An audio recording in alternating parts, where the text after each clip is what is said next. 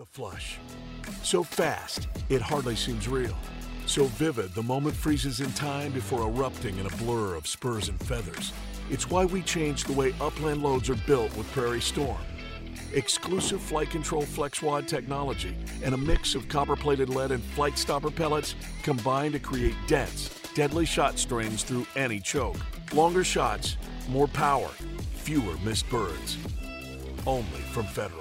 This episode of the Flush Podcast is brought to you by Federal Ammunition, onX Hunt, Waltons, Nutrisource Pet Foods, Aluma Trailers, Grain Belt Premium Beer, North Dakota Tourism, and by the Minnesota Deer Hunters Association. Today we're going to recap a wild start to our hunting season. Scott Fransen and Bill Sherck are in the house. Between the three of us, we've hunted from Minnesota to Montana and places in between for pheasants, rough grouse, sharp-tailed grouse, woodcock, and Hungarian partridge. We'll give you an honest report from the field, celebrate a few hits, and share plenty of life lessons learned in the field.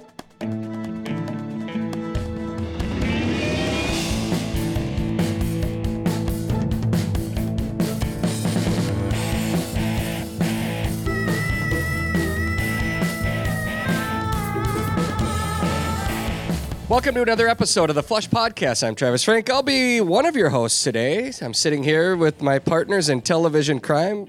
Scott Fransen has his pinky up, holding the mic. proper mic- microphone etiquette is important, Travis. It's like you're drinking a glass of wine mm-hmm. over there. Yeah. Well, so I drink my whiskey too. oh, Pinky sure. up. What is your whiskey of choice? I, you know, I'm not a big whiskey drinker, but I like a bourbon. A good bourbon is good. I've never refused one. Let's put it that way. Okay. and Bill, what's yours? Rum.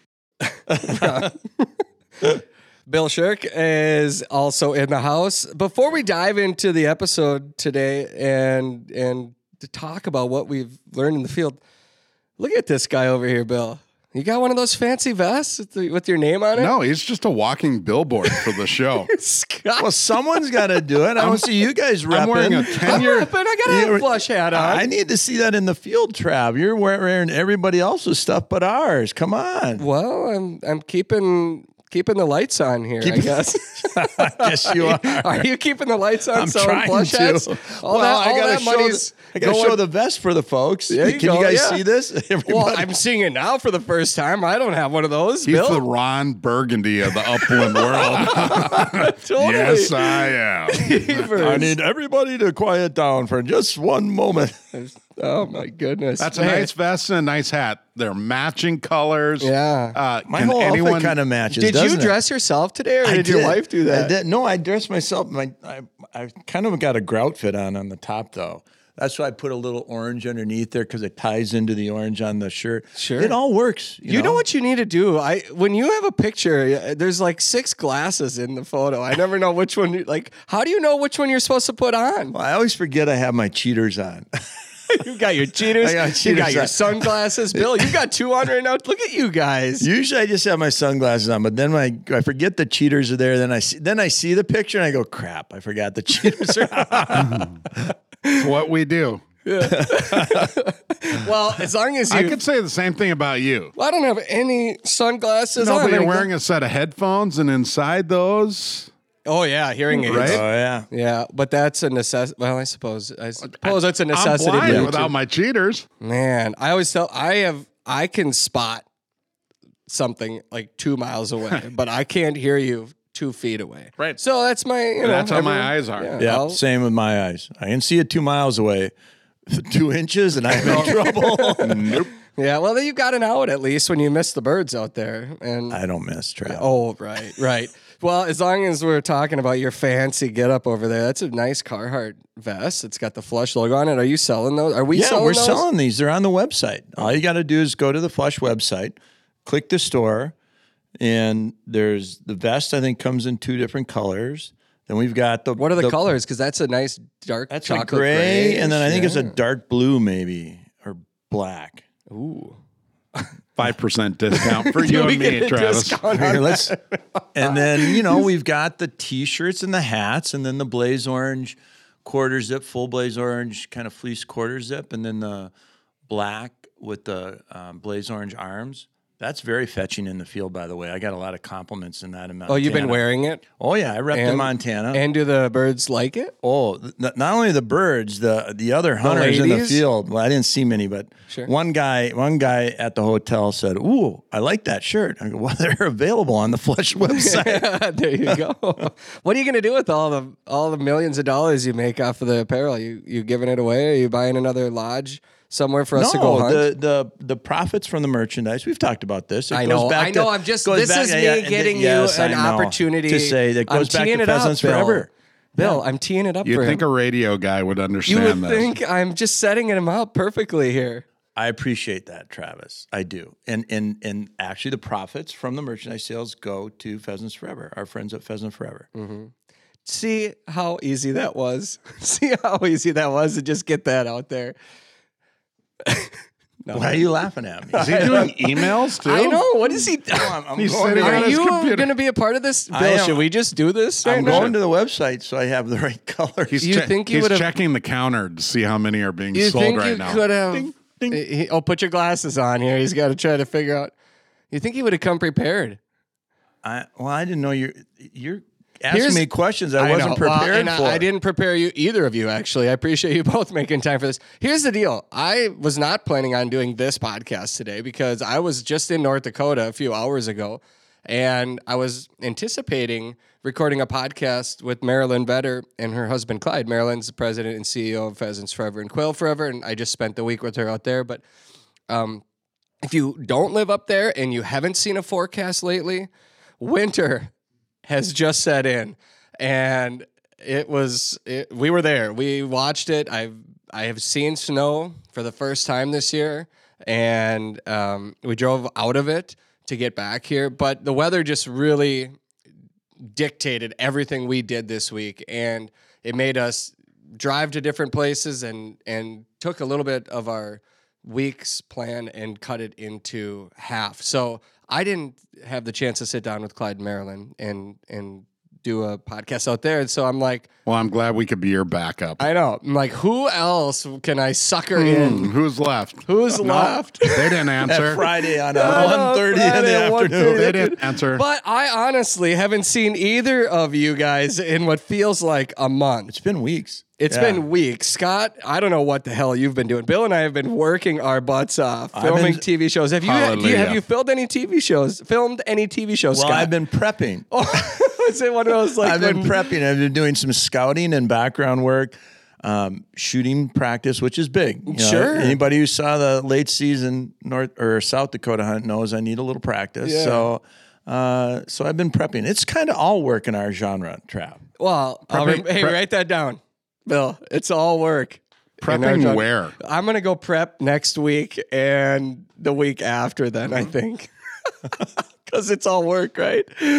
Bill, you've got television uh, content in our studio here. I have content that we've been busting our butts out there to get. To steal your line, we've been keeping the lights on. Yeah, we haven't been keeping home much. Last Wednesday, I came home, got home, dumped everything out of the back of the truck into the outpost. I had a pile stacked up, loaded that back in, and We should Went be and over took a there shower right and then now just with left. the with the fire going. If we would have been place would- planning, the we'd have place been. would burn down. It's stuffed to the gills. There Come are on. wall tents hanging. There are shotguns still in cases, random shells, pots and pans from camp. I mean, well, now you got that beautiful new it's a Negrini mess. case. You can get your stuff together. Those are beautiful, by the way. I just need to figure out how to do the locks. How to take your gun apart? I got that. Okay. Like. Rob Burrell, my gun is not rusted together. Okay, that's true. That True is story. Uh, but he's not here to defend himself, so actually go ahead and rip on him all you want. Let's see, where do we begin, gentlemen? Where shall we begin? I just came back from from like I said, North Dakota. Um, prior to that, oh my goodness, I have hunted pheasants in Minnesota. I had, I think, will be my greatest hunt of the season has already happened. The best memories that I could possibly have made. You, I haven't talked to either one of you about this yet. Um, so we can start with that if you want. We'll talk about me. Or Let's talk about you. talking Well, about- Let's talk it is your you. podcast. Okay. Well, I usually ask the questions. Okay, so let me ask you the question then, Trav. Okay. So tell me about your greatest memory from this hunt. you see how I teed him up, Phil? I really want to know. This is professional work right here. Give, heard you- give yourself a raise. I heard you had a great hunt. I want to hear all Oh, about it. thanks for asking. Start where where was this hunt? Okay, so the last four years now, we have gone up to northern Minnesota where I deer hunt and grouse hunt with my buddy Matt Hennon. And this has just become one of my favorite places on earth. And it's now become the favorite place for several of us buddies and our kids. In the last few years, we've done a kids hunt over MEA weekend because in Minnesota, kids have school off Thursday, Friday, and there's a youth deer hunting season that opens up. So if you're 10, between 10 and 16, you can go deer hunt during the special youth season. So my nephew came last year, he was 10 and got his first deer. But we also hunted for grouse and waterfowl and woodcock. And this was last year. Well, now we had all of this success last season. So we had more people. So this year we had eight kids Wow. and there were five of us dads in camp. So we get up there on a Wednesday night after work and um, get tucked in at you know midnight, one a.m. I cut my head open. I actually passed out for a split second. Really? there. Yes, I felt it coming. I I'll show you guys the scars. I'm all beat up. I'm almost beat up as this dog curled up over here in the corner right now. But so yeah, I passed out for a second. Blood just gushing down my head. Not not cool, but Well, what's the story? What happened? Ah, well, okay. So I this this is a cabin in the woods, and it's got a steel roof that hangs down. I backed my truck into it, and in the dark at 12:30, 1 a.m., I didn't. It's pitch black. Oh, you didn't see the roof? I have a headlamp on because I'm unloading everything, all the kids' gear, all the hunting stuff, because you get so much hunting Yeah. gear, right? And so I put the bins on the tailgate, and then I to get down, I would jumped over them. When I jumped, my head went right into the steel overhang on the roof, Yikes. and it just basically sliced right across my head. Oh. I felt it, and I was like, "No!" Stitches? I heal like you wouldn't believe. Well, Um, I I- was we a didn't little- well, actually. So no, and I put my hand up there and I just felt the blood coming, and I'm like, oh, no. So I, I yelled to the only friend that was still awake, and I said, I just, I, I like, I need a, a paper towel, quick, you know. So he grabs me a handful of paper towels. I put it on there, I just hold it for like ten minutes, and then we got the blood to stop running, and I sit down for a second. I finally sit down, and I don't know if it's like the uh, I don't know, the adrenaline or something is done, and we go to start cleaning it up, and he pours this antiseptic or whatever. like we had our own first aid kit. which- Bactine? yeah, so all of a sudden, like the burn, the burn, the burn, and everything else, and like the just like came down from the high, and all of a sudden I was like, "Oh, I, th- I'm, oh, I'm getting lightheaded." I go, "Hold on to my shoulder for a second. I don't want to fall out of this chair," and then it went silent for a second. I woke up and I'm like, "Where the hell did Ryan go?" And I and I look around a little bit with my eyes, and then I'm like, "Oh, he's holding me up." he was standing behind Oh. me, and that's how I woke up. And yeah, so that's how our hunt began. Wow. Um, I was going to say, I was a little worried when you said you hit your head on the roof of the cabin because everyone knows you're slightly vertically Easy. challenged. Yeah, yeah, yeah, yeah, I just yeah, say, man, that's a low roof. it is a low roof. I'm, I will never back my truck up to the front door ever Yikes. again. Yeah, gosh. Anyway, So tell us about the hunt. now. okay, yeah. So I've got we've got all these kids. We're the next morning we get up and we're gonna go. My nephew's back, and he's still the only one old enough to deer hunt. But we had plans made to go deer hunting that day, just in the evening. And so first walk we go uh, for sharp-tailed grouse because it's in a part of the state that has some sharp-tailed grouse. And we go into this and we've got we got six or seven kids and all of us dads, and we get into this cover and um, the birds all of a sudden were out in the field and we saw some kind of fly away. We're like, well, we'll go over there anyway. And I'm trying to explain to them what it's like to see a covey get up because they've seen rough grouse, they've seen woodcock, uh, but they've never seen, you know, a whole bunch of birds come up from one spot. And I was telling them what it's like. And, you know, it's just like a lot of them will come right in one spot. Like you might see one and that be the one you go after, but be prepared. And, and we start with all these kids. We have a couple that have never done this before. And, and we start, we gather around, talk about what the dogs do, how they know that there's a bird there, what you'll see them do. And they're going to run and they're going to smell it. And the, and the dog can smell 10,000 times better than you. And they'll smell the bird in the grass. And when they do, Daisy's going to freeze and, and point her, her nose right at it. And Then we're going to walk in. A couple of the older kids, like my son, he's hunted with her now, but the other kids had not seen this. So we Daisy goes on point, and we all come walking in, and the first covey just erupts, and it's just like they've. I mean, their hearts are pounding, and no shots fired. and then we go another thirty yards, and another covey gets up, and I'm like, we all shoot, and we get uh, two of them. And yeah, so we're on the board. And now it's like, that's it. It when we have all these kids in the field, it's like if we get one of something, that's it. Like we've done what we came to do. Now we stop. We take the bird. Everyone wants to touch it. All the kids want to feel it. They want to look at it. They want to understand it. You know, there's hair on the feet. There's web toes. All this stuff. This would this bird was here before anybody else was here. You know, we talk everything about it. They're feeling it. And then we say, okay, you guys want to know how they what they're eating? Now we open up the crop. You know, and like I, you would not believe kids from five to 11 years old huddled up, all looking at these birds, dissecting everything about them. And it's just like, that's it. I can go home right now. But we didn't because on the way back to the cabin, we stopped for rough grouse. Two of the kids got their first ruffed grouse. Oh my gosh. Yes, and so my nephew and then my my uh, buddy Ryan, his daughter Addie, she got her first rough grouse, and like we were celebrating like you guys would not believe. That evening we go deer hunting, and it's myself and my buddy Dusty and his son who had never been deer hunting before. Our other friend, his daughter, she had never been deer hunting before. Two of my boys and my nephew, and we all go out to this deer stand. and it's like a little mini fish house and this is you know on the edge of an open field and it's an alfalfa field and there had been deer coming out and you know this is a big deal guys we're we're potentially going to have a chance to see a deer here and we had eight deer come out and those kids scared the first five away three times and they kept coming back out and somehow by the grace of god we had deer walk right out in front my nephew we just we had target practice earlier again he's a really good shot really good shot one shot, boom, takes down the deer. And we all the kids go out there and we've got a deer now. So we've got sharp-tailed grouse, we've got rough grouse, and we've got deer. All on the first, First day. day, we're like, guys, we don't I mean, this is Yep. drop the mic here. We go in for more hunts the next day. We do waterfowl. We get a blue goose. Oh my gosh. Yeah, so um, we've got What is with that area and the blue ge- the snow geese and blue geese? I mean, you're up. We're up by Canada. We're up a long ways, eh? And then we went rough grouse hunting and sharp tail grouse hunting. And my son, um, you know, the first time Daisy goes on point uh, in the woods, I walk in and I shoulder the gun and I drop a woodcock because I want them along to just everyone. I want you to see this, so you know how quick it happens, how fast they are. My son has been hunting with me now a few times as we've talked about, but um, my nephew had not done this kind of hunting yet, and we first start. The kids don't have shells in, you know, and gun safety is everything. Everything we preach is gun safety with these kids, and we bring them into the position. Now, okay, the next time we've got two kids, one on each side of Daisy on point.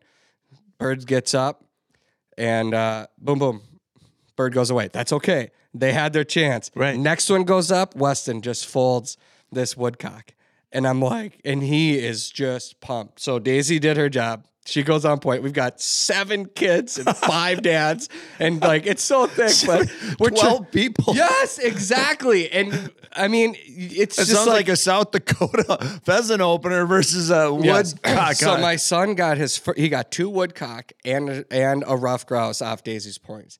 And Oh. I tell you, like I I don't have to hunt again the rest of the year to have this be just the best season. I mean, So it- fun. so fun. Um, we cooked up one night. We cooked up deer. Then another night we cooked up all the birds. So we had sharp-tailed grouse, woodcock, rough grouse, blue goose cooked. I had three different recipes that I made so that the kids could all try different recipes, and there was not one piece of meat left when we were done cooking. I mean, it, it's just like it's hands down my favorite weekend of the year. Four days, you're just exhausted when it's all said and done. I came back with, and I haven't uh, I haven't rolled down this sleeve to show you my other wound, but I am covered in poison ivy right now because I made a terrible mistake. Which I have a note here to talk about lessons learned. Um, don't walk in the woods with your with a t-shirt. no. It- well, I just I don't know where I picked it up, but this whole week I've been trying to figure out how to kill the burn on this arm and not spread it to anything else. And I know what happened. I took her for one walk on Sunday morning, six days ago. Just before we were going to leave, and I wanted to check out a spot where I deer hunt, and I wanted to see what the cover looked like and the habitat and things, if things had changed or whatever. And she goes on point, and of course I had my shotgun, and I just had a t-shirt and my vest on, and of course I go in there, and I, you know, wasn't really thinking because I, I, I like to wear a light long sleeve shirt, even if it's warm, when I'm in that cover for that exact reason. I've had poison ivy a couple of times in my life, and every time I get it, it's worse. And I think See, heard I've never had it. And as much as I've been. I grew up as a kid running around barefoot shorts and and t-shirts in the woods and never got it until like five or six years ago. Oh, interesting. And now when I get it, it's worse every single time. So it's painful and it sucks. And I it's a lesson that I wear gloves and a, and a light long sleeve shirt, if nothing else, than to just make sure I do not get poison ivy or poison oak. Because right now, if you guys looked at it, you'd probably throw up. It looks It's it's an old wives' tale, Travis. They say go ahead and itch it. You can itch it. right, and then touch your body. I had a friend one time had on his right arm, and he slept that night with his arm over his chest, and then he woke up with the exact same pattern on his chest, and that's what would happen if I did that right now. But anyway, so great times and lessons learned all from that kids hunt. Um, enough about me for now. I do have more stories and more places because I've also hunted pheasants in Minnesota and North Dakota. In North but, Dakota. But let's get to uh, Bill. What's your favorite moment so far of this season? Hey, thanks for asking. I'm back to hosting the show again. I'll ask the questions. Bill passed out too, um, but it wasn't from a cut in the it head. wasn't. Yeah. It was from the rum. well, let's see. Uh, the Sherck boys were out for the youth deer opener this weekend as well. Uh, we were with some pretty good mentors. There were deer harvested. Bennett Sherck um, took a just gigantic doe the first evening. Nice. First year for him? Yep, first deer, and then Was he shaking?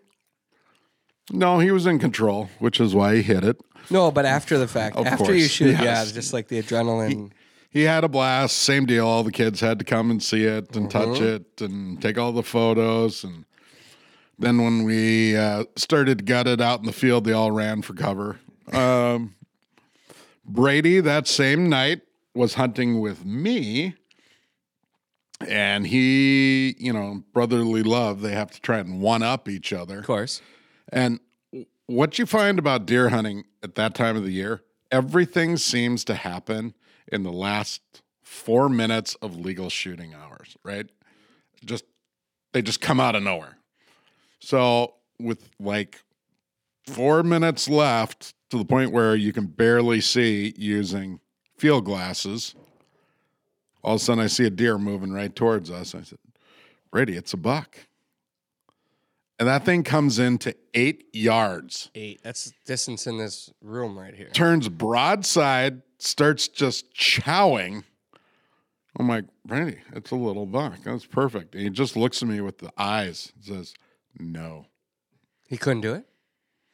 All he knew at that point was Bennett had shot a doe that was really big. So Big Brother thinks he's got to shoot something bigger. Oh. So he wanted a bigger buck. Was And- it, was and it by- the body size that he wanted? And by bigger? Saturday, he was realizing what a mistake he made. hey, that's the beauty about the, uh, being out in wild places. They teach you better than Yep. us parents can ever teach. But the week before that, or the days before the youth hunt, we were up for a Flush episode on the Canadian border. Scott Sorensen, who is a rough grouse and uh, woodcock guide out of Grand Marais, Minnesota, owner of Seven Lives Like, one of my all time favorite dogs, and our good friend Paul Veith. Um, we had talked about doing a through hike hunt up there. Throw on backpacks, hit either the border route trail or the superior hiking trail. But here's what happens for our shows. Scott calls me four days, no, three days before the hunt and says, I'm just going to be honest. I've transitioned to a two year old and the dog is a mess. It is wild flushing everything.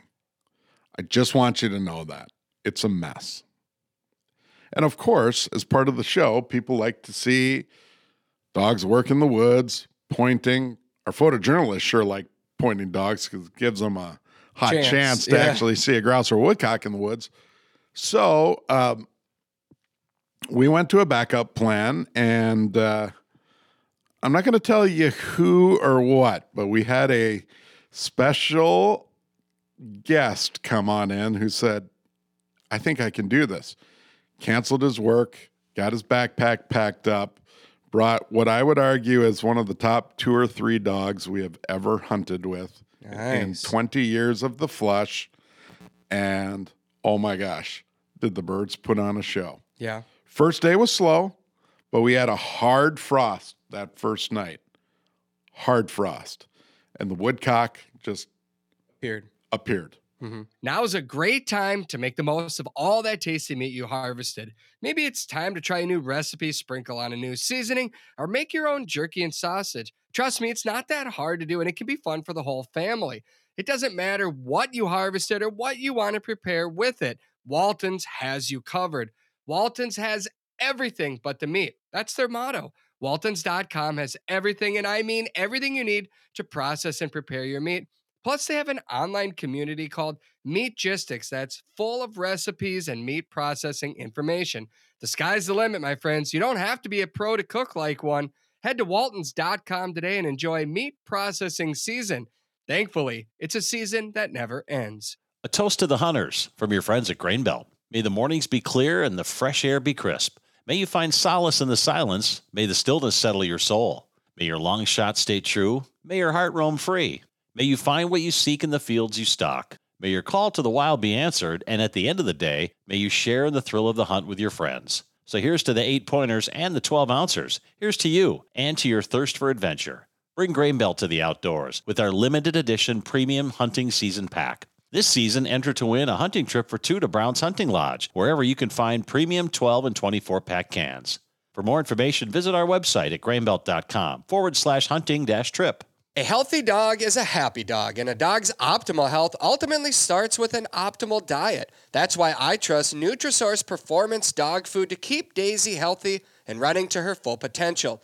Nutrisource now has a full circle feeding plan that can help your dog achieve their full potential too. The full circle feeding plan revolves around their entire lineup of Nutrisource dog foods that contain their Good for Life system. The Nutrisource Good for Life system is packed with probiotics prebiotics, and proprietary minerals that work together to support your dog's heart health and gut health. By combining this system in all of their dry foods and wet foods, you can rotate carbs and proteins like chicken, beef, fish, and lamb to meet and exceed your dog's needs and accelerate their natural desire to eat. Plus, their toppers like kombucha add even more health benefits for our dogs. Learn more about Nutrisource dog foods and the benefits of their full circle feeding plans at NutrisourcePetFoods.com. And it's been an interesting fall because typically that like I don't know. I mean, it, it's weather dependent, and and that's a big part of it. But typically, there's a big push of, of woodcock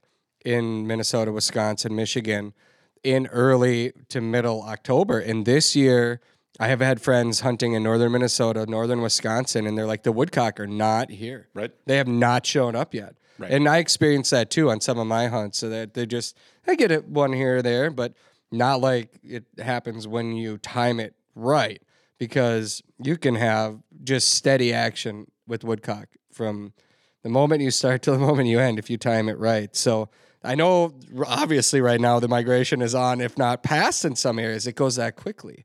You got in on it. You timed it right. It was unbelievable. We, you know, we put up maybe half a dozen in our first cover that first evening, and we went back. We kind of at the end of the trip circled around, and um, we had birds flushing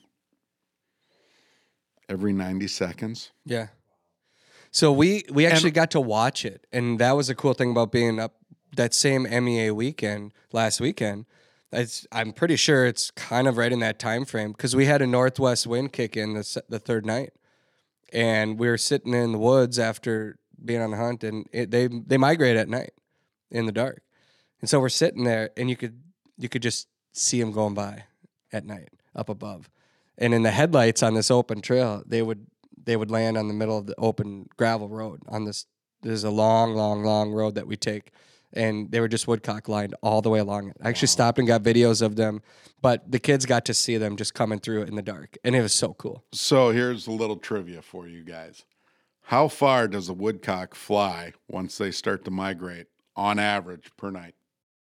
Well, how much wood does a woodchuck chuck? Bill? if a woodchuck could chuck. I have no idea. Oh gosh, I would bet it's uh, 300 miles. It's a pretty good guess. 500 miles a night. Wow. And so that some of those birds have come from a very long way. and that comes from a woodcock banding professional. hmm So they tag and they track. I had no idea because in the past, again, we were up on the, you know, southwestern shore of Lake Superior.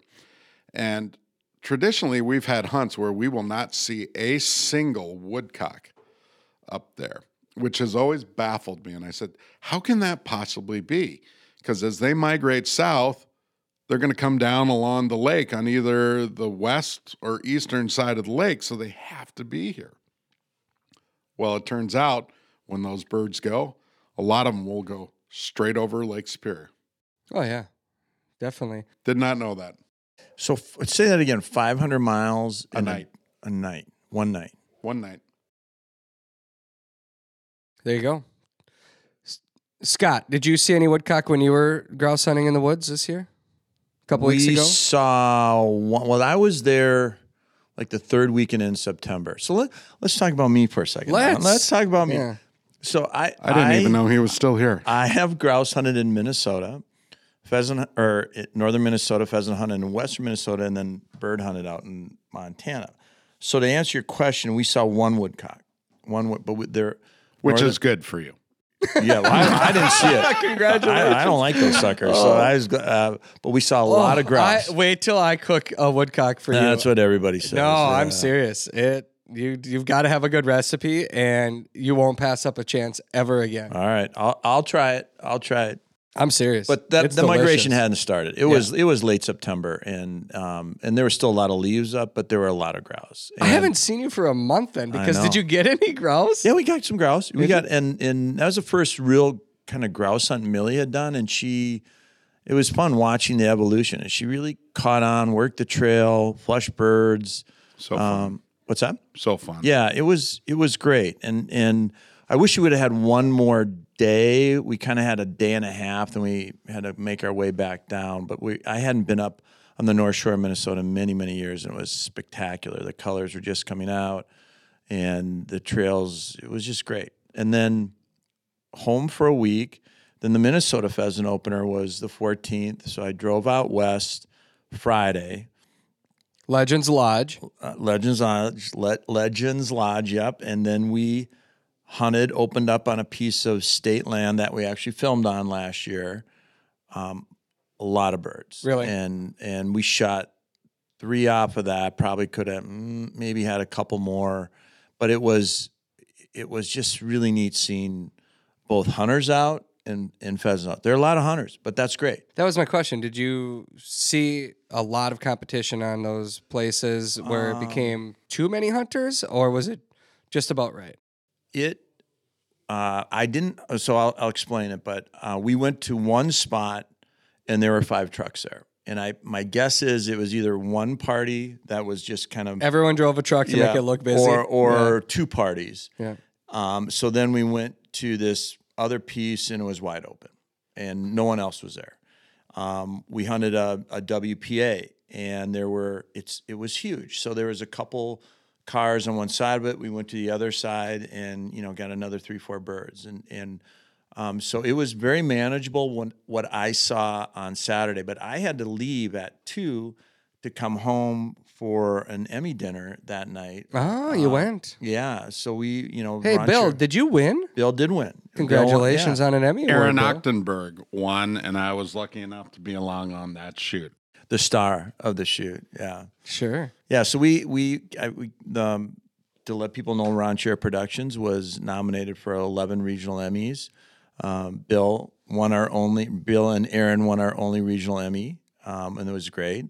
Uh, so I rushed home, showered, put on a tie, My daughter and I went to the dinner, got home that night, got Notice up. how you didn't do your hair. That's No. a, that's the beauty of us, Scott. We are always ready. I, I tell people, I'm like, I, I look just as good in the duck blind, and I can be ready for a wedding. That's right. In two minutes. five minutes at I the most. I did have to shower. Yeah, That but I was have to figure out how to do my tie again. I don't it ties that often. No, it's I- usually get the third try. That's when I get the length right. The length Otherwise, is the biggest What's the piece. non-fat side? What's the other side of it? called? Skinny side? The- yeah, whatever. But I, it always hangs. a little- You know, Yeah, you can't do I- that, I, yeah. can't do that, so I got to redo I it. nailed it on the first try because I was actually running late. So believe it or not. So then I get home, we go to bed, and at uh, seven thirty next morning, I left for Montana. Wow.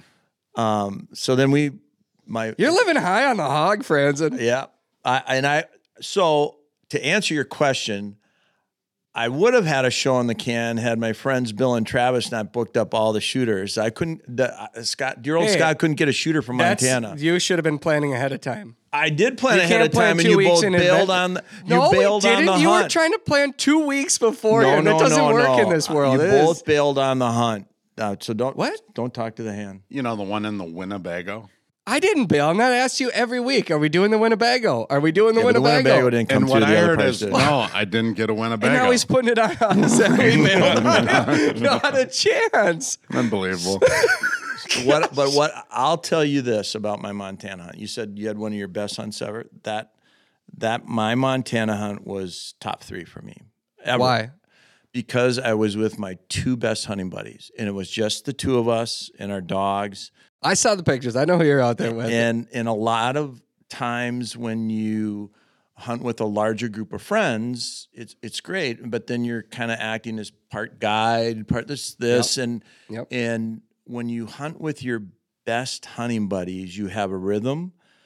There's no questions about, hey, where are we going to go? What are we going to do? It's Does somebody want to go back to the truck? right. Yeah. You're all in You're all in, yes. Yeah. And um, it was it it had all the elements of a hunt that I love, which is a new place we'd never been to, um, a new uh, farmer or rancher we'd never met. That were they were delightful. Um, We had dinner with them twice. Once out in town, they invited us over for dinner one night wow. new country and in wide open country where we just didn't see a lot of people, which I love. Mhm. And then there were birds. And and, Bill, and doesn't it sound like a perfect recipe for Yeah. a television Well, show that's what you the get when you get Flyers? to scout.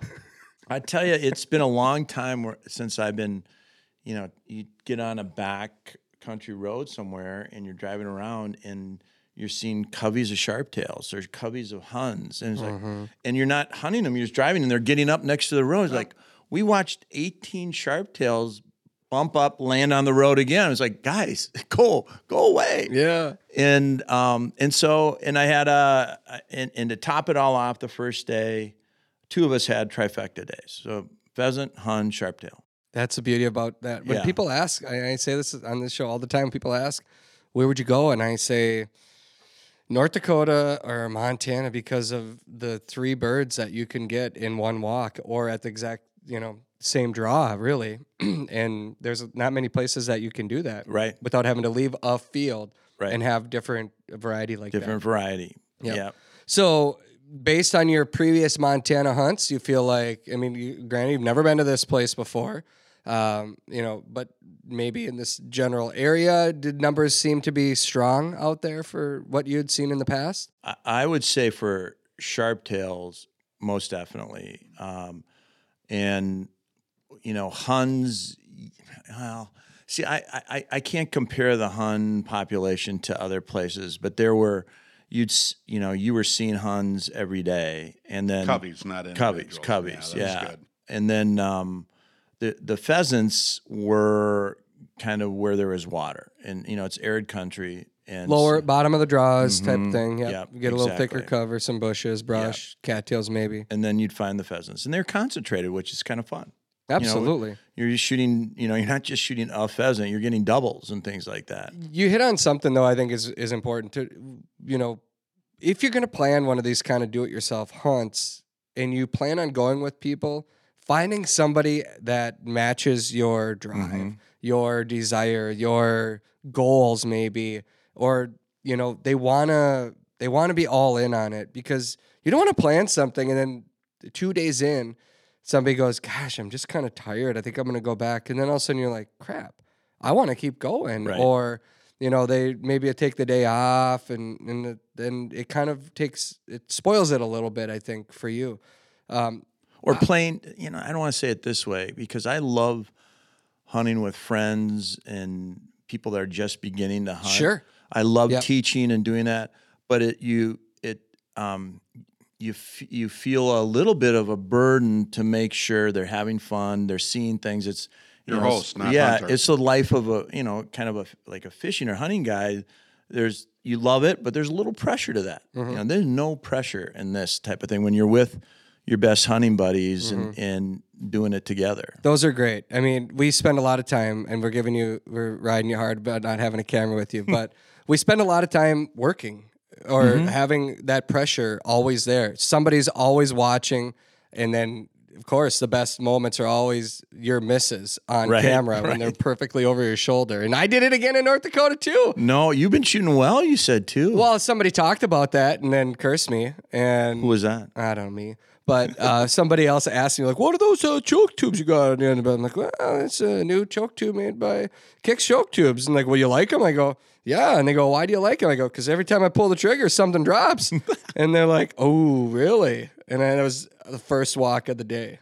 and you missed I did. Of course I missed after that. pointed bird Yeah. oh, oh no yeah, totally. Totally. I did get my limit, though. I redeemed Attaboy. myself. that a boy Yes, of course. But it, I, don't- I mean, I don't know. There's something about a pheasant, and I don't know what it is about a pheasant, but I continue to shoot behind them. or on the body and then yeah you're yeah I'm behind them, and I, I had been just taking my time on all the other birds: grouse, ruffed grouse, sharptails, woodcock, uh, Hungarian partridge. Just pulling the trigger. I and Daisy agree. bring back the bird, and then for some reason, and I don't know what it is.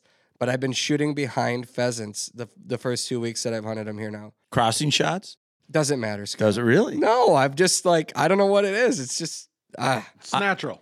huh? It's natural. My because old it's a bigger bird or My old shooting coach used to talk about it. Baseball players get into ruts. It's the same deal. Yeah. wait you had a shooting coach I did. what the hell? Darn good one. was his name ron Oh. I can't tell if you hit the target or not. What did the shooting coach teach you? Obviously, nothing. yeah, but what did you? What's your Ed big Pre- takeaway? Ed Preckle, oh yeah, I remember. one Ed. of the best of the best. But he talked about that. It goes in cycles. Yeah. it does Right? yeah Golfers, it's all the same. Things go awry, and then it goes to your head, and you start thinking about it. The second you think about your shot, that's when things, the misses seem to come. Yep. When I don't think, I just pull up and shoot. Bird goes down. Daisy gets it. Comes back. We keep going. I had one, one instance where we were doesn't matter. We're pushing this area, and we're all three spread out with our dogs, and um, and actually Millie was between me and these two roosters get up, and I went boom boom double, and I'm like, and I and I'd been shooting pretty well up until then. I started out a little slow, got, like you said, Bill. Got kind of hot. And I'm feeling, I'm I'm on now. I got it. So we're we need one there. more bird, and we're walking out, and Millie works this bird perfectly. It gets up in slow motion in front of me, and I unload my gun, and nothing happens. And I keep watching. She's like, "Fall, fall! Why aren't you falling?" That And it's like any sense. unbelievable. And it's like, okay, now I'm back. I'm I'm humbled again. Yep, totally. I gosh, the first so I I took a couple of gentlemen out in Minnesota on public land here, and it was a 70 year old's birthday, and so it was just a special morning together. The two gentlemen and Daisy goes on point, and we walk in, and I'm trying to explain what we're gonna do here, and um, no birds get up, and I release her. She runs up 100 yards, points again. So we work this bird 400 yards, perfect. Bird gets up, boom, and we celebrate, you know, and he gets his birthday bird, and I'm like, that's it, I can walk away, you know, I'm happy there. And um, on the way back to the truck, there's this big slough in the middle, and there was some water, and I said, guys, you can either go that way and jump on the road and walk back, or you can come on my side and come with me. And they were cl- closer to the road, so they went that way. And both of them said afterwards, "I go, we never should have done that because I had the dog. You always go Oh, with the dog. yeah. yeah. So Daisy's running in front of me, and boom, she locks up, and I look over my shoulder, and they are so far on the other side of the water on that slough. I'm like, well, I guess it's just me and you, girl. and she goes in and I I had been hunting all these gentlemen like birds, ruffed grouse, woodcock, sharptails, huns, everything that holds. And roosters do not like to hold for a pointing dog. They'll run up. So I release her. She runs up and points him again. And now we're right up on the edge of this uh, corn, standing corn on this blue stem. And they are in private ground in the standing corn. And Daisy's standing in the grass, locked up. And I walk up by her, and all of a sudden I hear this rustling in the corn. And two roosters get up, two rows into the corn, and one flies to safety, and one flies five feet over my head and goes back into the public property that I'm standing in. And I unload my gun and didn't even come close to that bird. And I was just like, I How my does that first, not fall? My first Yeah. shot at a at a rooster all year is probably going to be my best opportunity, my easiest shot all year, and I just blew it. And I'm like, that is not the way to start. That is oh, not. Oh, no. I was so mad at myself after that, but I don't know. Some, you- it's still out there for somebody else. and you I get guess. chances to redeem yourself. Yeah, so that's yep. I've, I've redeemed myself a little bit. I've learned a few things as always. I mean, I feel like every trip we go on, we learn something, right? So, a uh, couple things that I will say that I've learned this year. Maybe you guys have something to add to this. I've talked to some friends because I've hunted ruffed grouse a few times in northern Minnesota, and two things about ruffed grouse. Um, you can have a lot of birds in one area, and not far away there could be few and this I think really applies to all the upland bird species in North Dakota, Montana, South Dakota, uh, Minnesota, even, and Iowa, all of the the bird country. And we can talk about those states in a minute, but um, ruffed grouse in particular, their numbers, people are just raving about them, myself included. I have seen a lot of ruffed grouse, had some amazing ruffed grouse hunts this year, multiple, but there's also bird numbers that are way down. So it's if you're not seeing birds, you can move. you just have to move. And it might be 30 miles, it might be 60 miles, it might be 100 miles. I don't know. But there's a lot of birds to be had around ruffed grouse country, but they're not everywhere. Some reports have been terrible. And so people are like, you guys are all talk about how great it is, but I didn't see anything. I'm like, well, you're not alone. But that doesn't mean that we're lying because we're not. I mean, I've had walks where I've seen 30 grouse in in two hours, three hours, you know, and I think that's great. Public land, huge. I Yeah, really that's think huge. that's great. So that's doable. The other thing about ruffed grouse hunting right now, there are a lot of wood ticks out there, a lot. Oh. And depending on where you are hunting, I talked to a friend, well, Tyler Webster yesterday. He he doesn't hunt with an area that has a lot of wood ticks this time of year, and he he's like, I spent hours picking the ticks off. I go, oh my gosh, I I should have warned you. I have a tick comb that goes with. And Daisy, I feed her tick medication, 365. It's not like during the spring. He As goes, do I. he's like, well, and we had this conversation. It's, I think is valuable for anybody bringing a dog up to hunt Woods, ruffed grouse in the Northwoods right now. I have seen ticks while there's snow on the ground. That's common. So come prepared. If you are going to bring your dog up and you're going to hunt ruffed grouse in Minnesota, Wisconsin, Michigan, I, I don't know where you're going to go. Just know that ticks are still out in the woods, and I have picked hundreds of them actually off of Daisy already this year. The comb, I run it down one swipe, I might have 15 wood ticks. It's disgusting. It makes your skin crawl, and it's not everywhere in the state, but there Seems are like places. it's in the central hardwoods. I was gonna say it feels like central Minnesota yeah. is just the epicenter of wood ticks right now. Deer ticks and wood ticks. Some of them are so small you can barely see them. But just beware that if you're coming up, come prepared.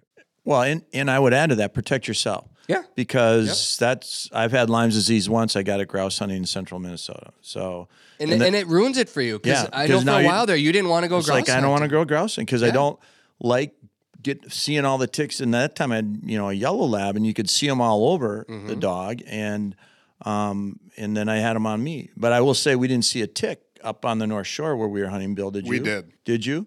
Yeah. Because we didn't see any. I have not seen anything as bad as central Minnesota. It's bad. I would say from like I don't know if you're in uh, in central Minnesota. Let's say ruffed grouse country starts about 50 miles north of the Twin Cities, all the way up to like Grand Rapids, Bemidji. All of that area is just loaded. There are with ticks. more deer in, ticks than regular ticks. too. yeah, and even into northwest Wisconsin. I mean, there's just a lot of ticks. So beware. I give her the monthly chewables, and I do it all year long because if you're going out grouse hunting, they're there. Yeah, that's Uh, good advice. Also, the long sleeve shirt that I mentioned because I'm still battling against this. uh, I got some like high end steroid cream to kill this poison ivy. It sucks. It sucks. It's if you've never had it, you don't want it. I'm just telling you. And it can happen very simple. If you're looking for an awesome bird hunting adventure, then now is a great time to head to the state of North Dakota. Why? Well, this year the state of North Dakota has reported that pheasant counts are up 61% from last year. The sharp-tailed grouse numbers are up 116%. And get this, the Hungarian partridge numbers have tied an all-time high that comes in at 200% above last year. I've already hunted in North Dakota this season, and I've seen these bird numbers for myself. Water levels are also up, which means the total number of wetlands are up 76% above the long term average. The state's breeding duck index was the 23rd highest on record this year, 39% above the long term average at 3.4 million. All of these numbers mean that there are more ducks, more geese, pheasants, sharpies, and Hungarian partridge on the landscape. In North Dakota, you can experience an epic waterfowl hunter in the peak of the fall migration and have the best upland hunt of your life all in the same day. I know this because I've done it myself. Start planning your world class hunt in North Dakota at HelloND.com. If you're an active outdoorsman or woman on the go, then odds are good that you have toys and equipment that you need to haul. Well, our friends at Aluma Trailers, they've got you covered. Their trailers are built by a hardworking team in Bancroft, Iowa, right here in the good old USA. They have models for all of your hauling needs, from ATV and UTV trailers to utility, snowmobile, motorcycle, car trailers, and even fully enclosed trailers like mine. Trust me when I say that Aluma trailers tow gear like a dream. Their trailers are constructed out of lightweight, strong, corrosion resistant aluminum, and they are 100% maintenance free. Plus, they come with an industry best five year warranty. Visit alumaklm.com to find a trailer that fits your needs. The onX Hunt app is one of the most valuable hunting tools that I take into the field every day, and now that app is available in our vehicles. Yep, onX did it. They launched Apple CarPlay. That means when you plug your phone into your vehicle, you now have the option to open up the onX app right on the dash of your hunting rig. No more holding your phone while driving, which is obviously dangerous, and you get all of the same layers on your vehicle dash that you get on your phone. You can see the aerial view of your location while driving down the road, just like you'd see if you're using your own maps, apps, Waze, or Google Maps. Except now you can find out if the properties around you are open to the public, the landowner's name that owns the land. And if you're in North Dakota, you can see if that land is posted without even touching your phone. To use this feature, simply make sure your onX app is up to date. And if you're not an iPhone user, don't worry. onX is currently working on the same platform for Android phones too. Apple CarPlay, the latest incredible feature from onX Hunt. Always know where you stand and now where you drive with onX Hunt. The other thing, so I've kind of been mentoring a couple of new upland hunters, and we go hunting the first time. This was a month ago, maybe. We go into the woods, and it's wet in the woods, you know, and we just had some rain, and um, you know, we get out and we're all wet, and I go into my bag, and I always have extra boots and extra pants and extra socks, underwear and shirts. I have three pairs to change into. Always. I always have three pairs. Doesn't matter where I'm going. I have at least two boots with and an extra three three two extra changes of outfits. One, if I'm wet after the morning walk and I still want to go hunt, which I usually do, I can change and I can go walk again, which I know I'm going to come back wet and dirty again. So on my drive home, I want to be dry. So I've got, I can change once and hunt again and be dry and then come back. And he looks at me, he's like, You think for a mentor, you would have told me about this? I was like, Well, I, I guess that's just, I was trying to help you teach your dog and all these other things. But it's, it's my rule. I always, doesn't matter if I'm pheasant hunting. I mean, we had in North Dakota, we had a couple people come back with wet boots. You went over the top of your boots and, I mean, that stuff happens in the cattails. It happens when, I mean, it's snowing, raining, whatever. Always bring three pairs of change if you can. That's good advice. Yep. You guys have any lessons that you've learned? Hmm. Not a whole Uh, bottle of rum, Bill. no, Uh, you know, so with the grouse numbers the way they are this year, th- they are they have been fantastic for us. There's just no other way to put it. It's been fantastic. This is the first time I can remember where you work through a cover and then you turn around and you work back through it. And you put up quite a few birds. Normally we move through once and then we're out of there.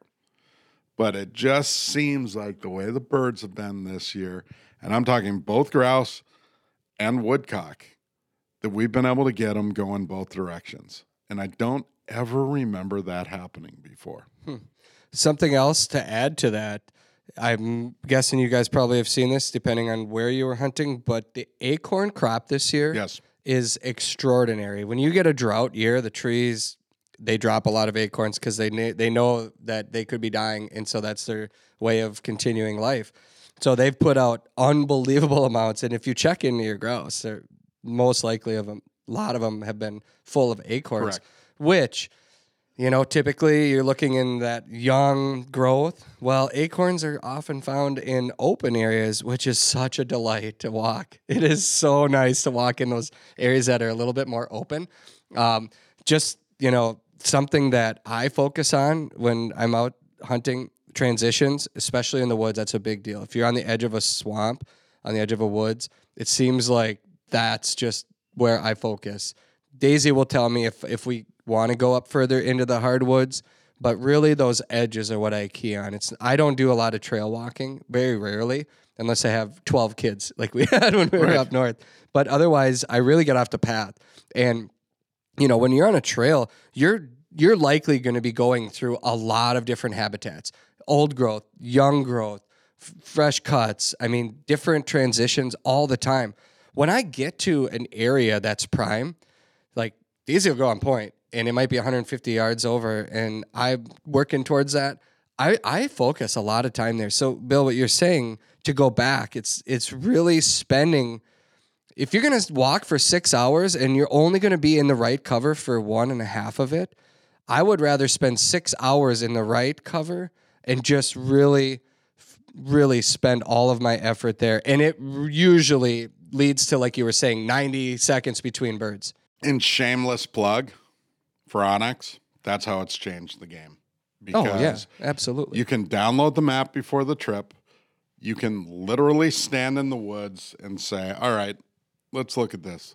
Zoom in. Mm-hmm. Oh, you know what? 400 yards over here. Look at that edge.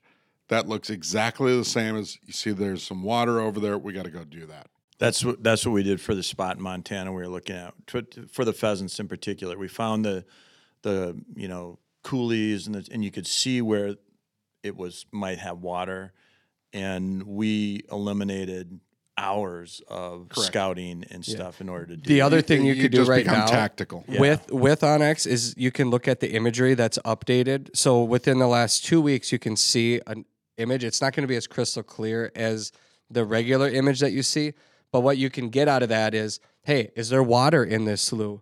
You'll if there was water two weeks ago, probably going to have water again. You know, um, but also are the crops out?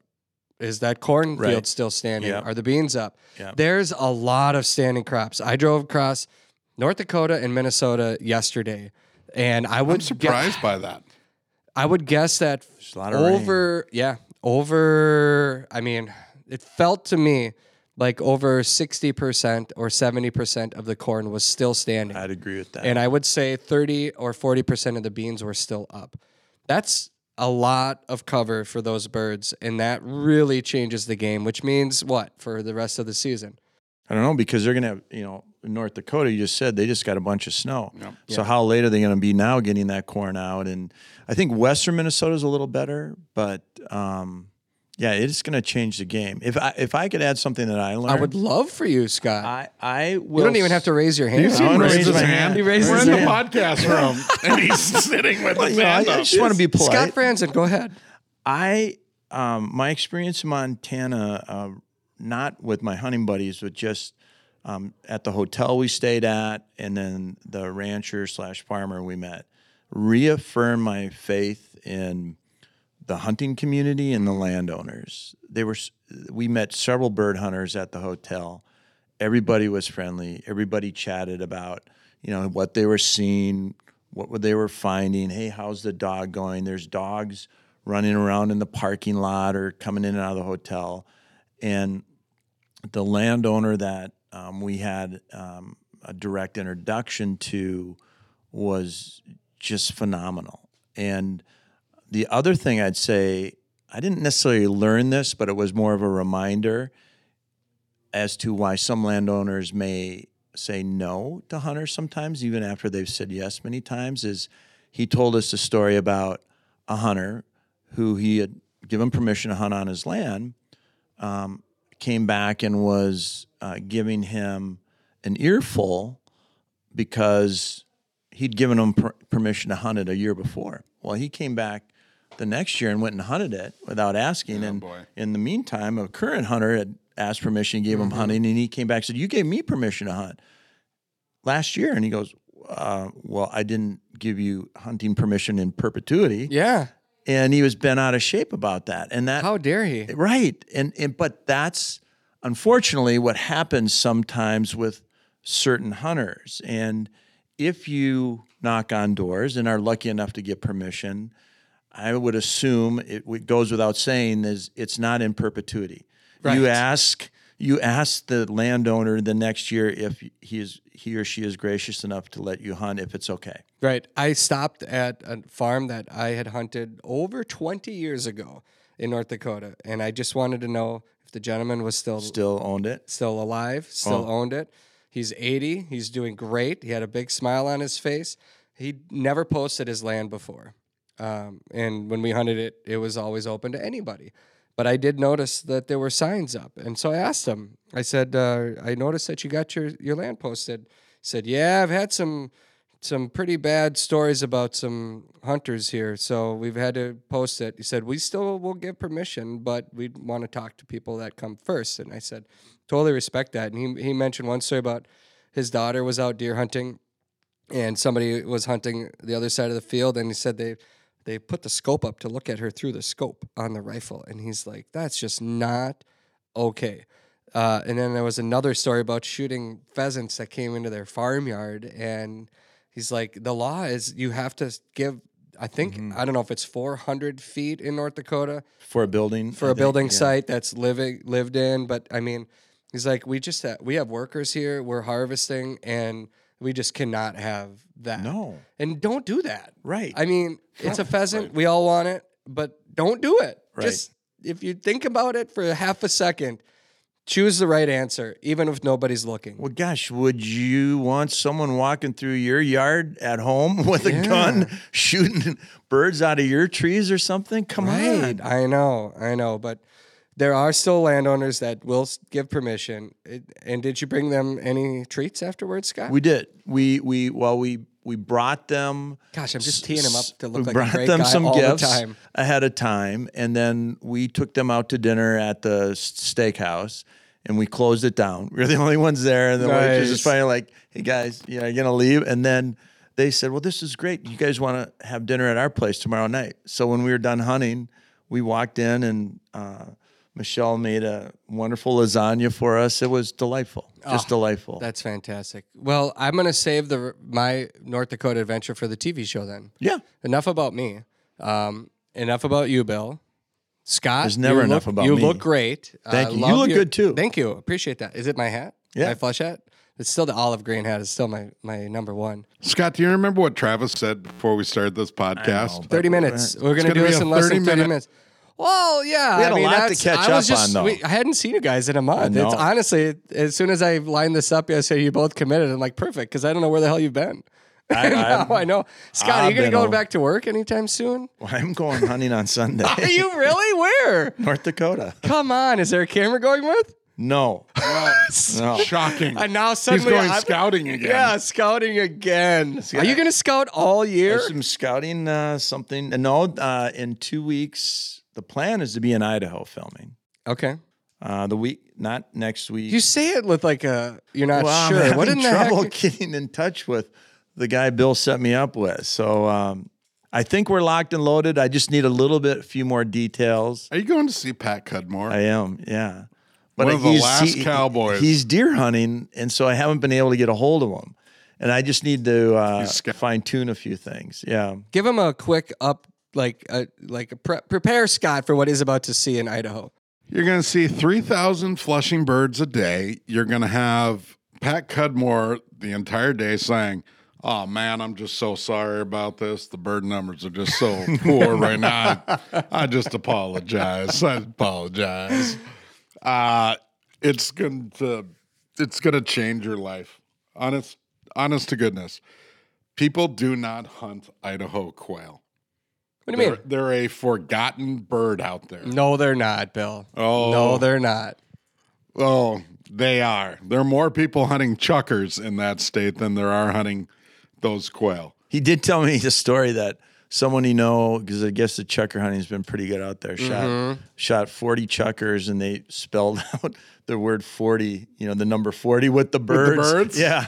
Yeah, it wasn't one guy. Don't worry, it wasn't Scott? one guy. It was a group of people, but they got they got their their limited Hey, chukars. have you ever shot a chukar before? on a game farm? Everyone Oh, that- shot a yeah, but that chukar, doesn't but, they've count. never I've never a shot chukar. one at a. I've never shot one at a game farm, but I don't have a lot of game farm experience.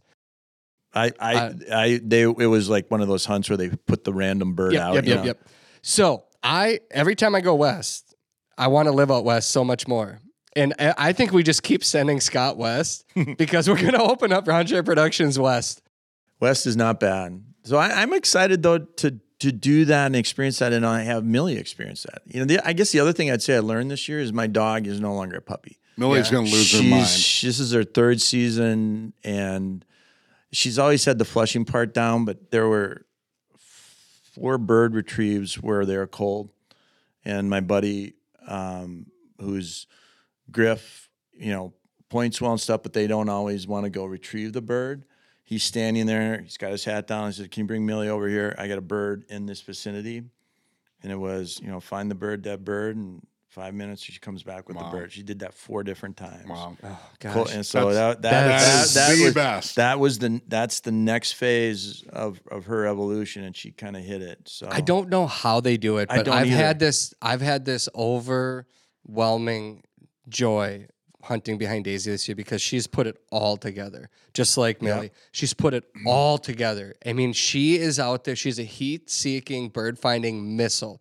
And she finds if there's a bird, she will find it. And and like she holds them and she's figured out the distance between grouse. I mean, she knows she can go right up on a woodcock. She stays back on a rooster. She, I mean, just like she's very rarely pushing a bird and they're right there. And like she doesn't break until I say fetch. And there were times, like even two days ago, I'm in the middle of this cattail slough and I swore she was 45 yards to my west. And I shoot a rooster that lands 45 yards to my east and there's a lot of other action going on. More birds, more stuff's happening. And the, as we know, I'm not that tall, so I can't see over the cattails that I'm in, and everything is it's Boss, crazy. boss. And I'm working my way over. I'm working my way over to where this bird went down because I'm like, there's no dogs here. I walked through this to push him out of these willows to go to Marilyn, and all of a sudden Marilyn goes, "Hey, just so you know, Daisy's got the bird over here," and I'm like, "What?" She That's wasn't even a part of this. Yeah. She wasn't even a part of this flush. She didn't even know there were multiple birds flushing east, north, south, and west. And I shoot the one to the east, and she's west, and comes back, and I'm like, It's God bless you. fantastic. I love you so much. because because there's as we've talked about, there's nothing that makes you feel worse as a hunter when Losing you lose a bird. Yeah. And I, I had a sharp tail, tail where Millie, we didn't have the dogs out. We were pushing some small shelter belt, um, and we had seen we had permission to hunt it. We saw some sharp tails go in there. I dropped a sharp tail that landed in the field, and then others are getting up, and I'm looking. I shot and missed, and I go to the bird or where the, I thought the bird is. It's not there, and I'm looking and looking, and so I went you know, walked a quarter mile to the truck, got the truck, brought her over, walked down there, and I said, dead bird. And then in the meantime, she flushed a pheasant and a hun, didn't get shots at him. And she's in the middle of the shelter belt, and I hear this, and I thought, oh crap, she just ran into something. But it was that sound when they pick up a live bird that the bird makes. She comes out and there's the sharp tail in her mouth. Ah, I love it. so it. was Love it. I Phenomenal. also was uh, now as long as we're approaching an hour and ten minutes, Bill. uh, you were late to this, so I'm going to keep you late to yours. Um, I saw a couple of young birds that couldn't even fly this week. no wait pheasants. Yes, young pheasants. I had one run Oh right underneath gosh. me, and I grabbed Daisy as she was running by because I didn't want her to get on the smell of it, and I just didn't want to pressure that bird at all. But it was so small. So when was that bird born? Do you think September? I, it's hard to say. I, I don't know, but it didn't fly. It never got up off the ground, and now there's a foot, 14 inches of snow there. Mm. And oh, Marilyn texted wow. me. She's like, "That little hen." I said, "The strong ones always, the young, one, or the, the young, or the small ones." She goes, "The runts always make it." so let's hope the runts make it. This Oh snow, my I think, will will melt. I sure hope it'll melt. That's amazing. I'm going to be in South Dakota taking Weston on his first pheasant hunt. well, that's where you're going. South That's Dakota? my next my next bird hunting adventure. That- Yeah. and we're filming that one, right? Uh, well, yeah, Scott. Somebody has to because, as yeah. we've seen, we can't Right. always we can't all be scouting all season. Keep putting stuff in the can, Trav. That's Yeah. what you're good at. yeah, we're gonna go, and I'm I mentioned it on previous podcasts, but I'm really excited to take him to figure out where to go together. I don't know where we're gonna hunt yet. We're gonna camp to make it kind of a cool Nice. experience, so we can cook up our birds back at camp. We're gonna be out on the prairie. I got permission from a landowner to set my my ice castle Yep. fish house, our camping rig, um, on his property, overlooking kind of the. It's not Bill. I'm not like you. I don't put the teepee setup. I I I glamp or whatever you want to call it. Glamp. I'm a glamper. I'm a glamper. so anyway, we're gonna be out there, and it's I don't know what we're gonna find because I've never been in this area before. But that to me is what I enjoy about going on a real hunt. That that's how I grew up hunting. Just like you, Scott. That's how Right. we. That's how we grew up hunting. And I days didn't- you'd go out and walk all day and Yeah. maybe get a shot. Maybe. Yeah. Yeah, totally. But I have so much confidence in him to take that bird down because if he can hit a bird flying through the timber, a, Yeah. you do- Timber doodle. a timber Yeah. doodle, Yeah. you know, he well maybe he'll be better at hitting roosters than I am. Well, you said the roosters are harder sometimes. Well, I They know, are. but It's a maybe bi- it's just he's never shot at one before. Yeah. So this will be a first for him, and Oh, I'm that's gonna really be looking great. forward to that hunt. And then I'll figure out how many more I have to film to make up for the ones you didn't, Scott. I'm going to get them all done. Don't worry, you worry, Trav. I'm like- Bill, where are you off to next? The ice rink. Oh yeah, tis the season. Hockey has started. Mhm. So three games this weekend Then I have to coach, two others to go watch. So yeah, things are getting busy. Ah, they're always busy. Such is the life of the man about the woods. My kids, I've got two in hockey as well. We Just got wait. tryouts this week, and then the other one starts on Saturday. Yep. Yep. I have oh, but you guys of are in the meat grinder. I know we are in Love the it. grinder. Yep. Absolutely love it. Yep. Hey, You can sleep when you're dead. I do want to give one other piece of advice. You asked about what we've learned this A long year. time ago, Bill. You're the one reason this is gone way Well, over an hour. You guys just keep talking. Hey, Bill, you want to hunt in the middle of us? Yes. Just stay in between That'll us. be the meat. um, Sibida. so when I was a little kid, the Sherck family had a place on the Ottawa River in a logging town called Fort Coulonge. And long before I was around, my dad had been trapped with my grandfather out on the opposite side of the river, which was more like a lake than a river at that point. But they had flat bottom boats and they had their smallies, and the weather blew up and they couldn't get back home. And they had to cook those smallies on a rock over a fire. And my grandfather was just absolutely disgusted that he had to eat a piece of fish without spice. So from there on after, he always kept a little vial of salt and a vial of pepper in his tackle box. So that is always translated to me in my tackle boxes and also in my vests. So on the trip up north, I was just blown away because I didn't have my little pouch with me. I didn't check and I didn't have it. So You're falling apart. I made sure I got it, but in that pouch, I keep celery salt.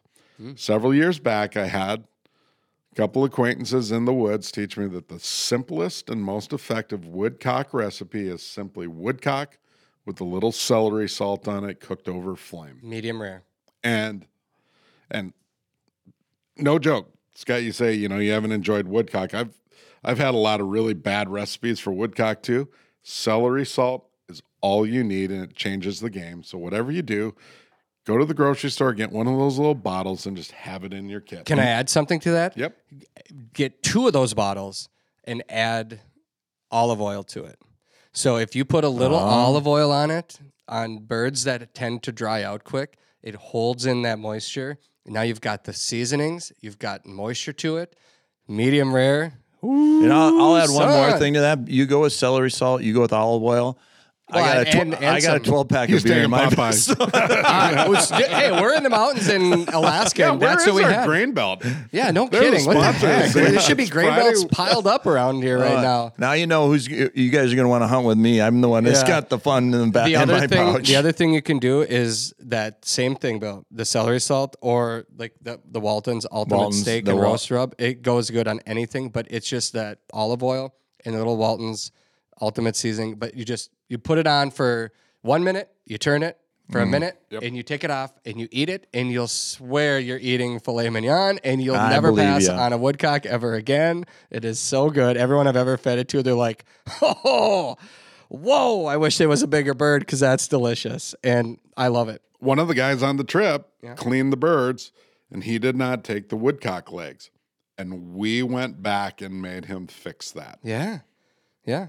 And I, when I made night, all the like, food for the kids, "My bad, my we bad." had we had legs in one. I prepared legs one way, prepared breasts this way. Then I did like the main course. So I had appetizers of different birds of everything. Like it's just there's so Wait, much goodness there. Why didn't would you, cook? Why didn't you cook when we were all hunting together at the shack last year? Yeah, I.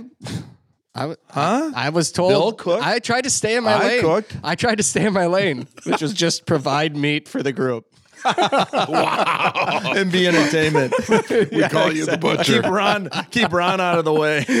right, exactly. Somebody Travis had to bring back. inside and talk to Ron. All right, let's. Where I think he's in Florida right now, isn't he? He's on his way back. Is Yeah. he on his way back? Yeah. All right, gentlemen. Thanks for humoring me for the last hour. Sure, it's good to see you. It's great Yeah, to see it's you good to see all of us. We gotta get see together in- again I know. sometime. Well, let's do a November recap because I'm out the next couple of weeks, and I think you are when I get back. So, Scott, I might not see you again until December. I'll be out scouting. He's got. I'm going to scout, but he said it's all work. It's all relative. Mm-hmm. It's you all heard work. that, Bill? It's recorded. It's on here forever. It's all work. I'll tell him when I'm out next week on Tuesday. I'm scouting, and it's work. And I'll text you too. I'm scouting too. Good job. What are you seeing? All right. Hope you, Meanwhile, I I'll hope be you're, walking around the office with scripts. Where's Travis? Where's Scott? Yeah, no kidding. All right. We'll be back next week with another episode of the Flush Podcast.